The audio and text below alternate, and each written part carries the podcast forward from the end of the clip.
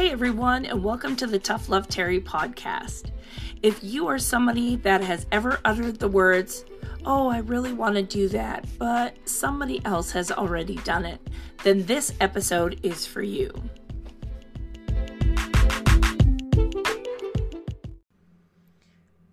One of the things I've heard multiple times in the last few weeks is some variation of, I really want to do X, Y, and Z, but someone else has already done it, followed with a sigh of defeat. If this sounds like something that you may have thought of or has fallen out of your mouth, listen up. Do you know how many photographers have probably done a variation of a paint photo shoot? Countless, I'm certain. So, what makes me execute on these projects despite the fact that someone else maybe has done something similar? Well, two things. Number one, I'm realistic enough to understand that I'm not a unique unicorn with the magical ability to come up with a concept out of thin air. And number two, I know that despite all of that, my perspective is unique and is mine.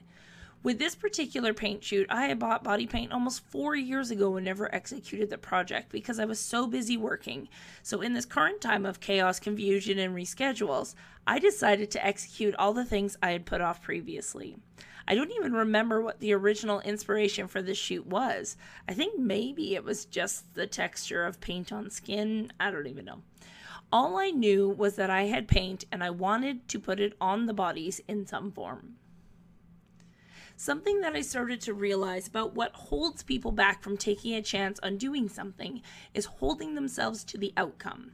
Saying someone else has already done it is code for I'm actually afraid that it may not turn out like I want it to or as good as the other person's, and that might be embarrassing.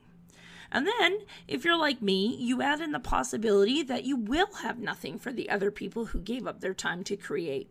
But that's because you're attached to the outcome, the final product, not the process of creating. Also, there's a bunch of stuff to uncover around worthiness versus being an inconvenience, etc. But we don't have time for that in this. With every creative project, I get excited about the process. I get excited about seeing where we end up. I get pumped up for the failures that inevitably happen. I smile the biggest when we fuck up and learn from it. I love giggling while I nervously tell the model, I have no fucking idea what this is gonna look like, FYI. I literally go in with no expectations aside from deciding to have so much fun in the creation process. And I realize why this has been increasingly easier for me in the last two years than previously in my business. I actively pursue hobbies that I suck at. It started with doing candle making with Jill, which was a fucking nightmare. We were absolutely shite at it. It requires patience, which I do not have. Then I picked up the hobby of painting, which was messy and chaotic, and I may have splattered my fireplace. My most recent endeavor is resin work, which is incredibly detailed, and again, I have no patience to actually be good at it. I fall in love with the process and usually end up having to throw away most of the final product at the end but the process is something I get to tweak and perfect every time I embark on a new project. This has helped me attack my creative projects with such fervor and possibilities. I basically taught my fear that, yeah, you might suck at it, but you'll definitely have fun in the process. I built up enough experiences so that when the voice in my head says, if you do that, it might suck, I'm able to argue back with, so what if it does? It's a creative shoot. Plus, I've sucked at stuff before, yet I'm still here, and how much fun was it to try? The ability to remind myself of other experiences where the outcome was less than desirable, but the process was an absolute hoot, allows me to have resilience to fail. Chalk it up as another lesson learned. Can you imagine that if babies looked over and saw people walking and moving and were like, oh, fuck, someone else has already done it, and therefore just never tried? I don't think humanity as a species would have survived very long. Instead, what babies do is they develop their own swagger, their own method, their own perspective, and vibe moving forward. Somewhere along the way, however, we lose this persistence to learn, to try, to create, to tweak, to rebalance, and to challenge ourselves because our fear of being called a copycat by Button and Bumblebee Photog72 on Instagram is too loud. So, this post is to encourage you to do the things that you've wanted to try.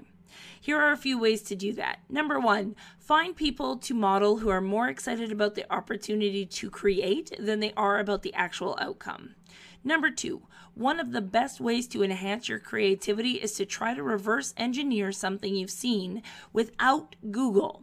Use your imagination with how it could be achieved and just fucking go for it. Number three, try different methods, different angles, different light, different objects, etc., and learn what works and what doesn't. Go back and try again. Number four, embrace failure. If you don't know how to execute something you've seen done, try what you think will work. If it fails, try again.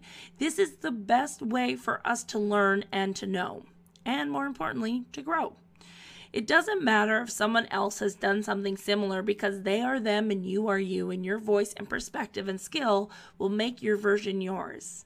Now go forth and create.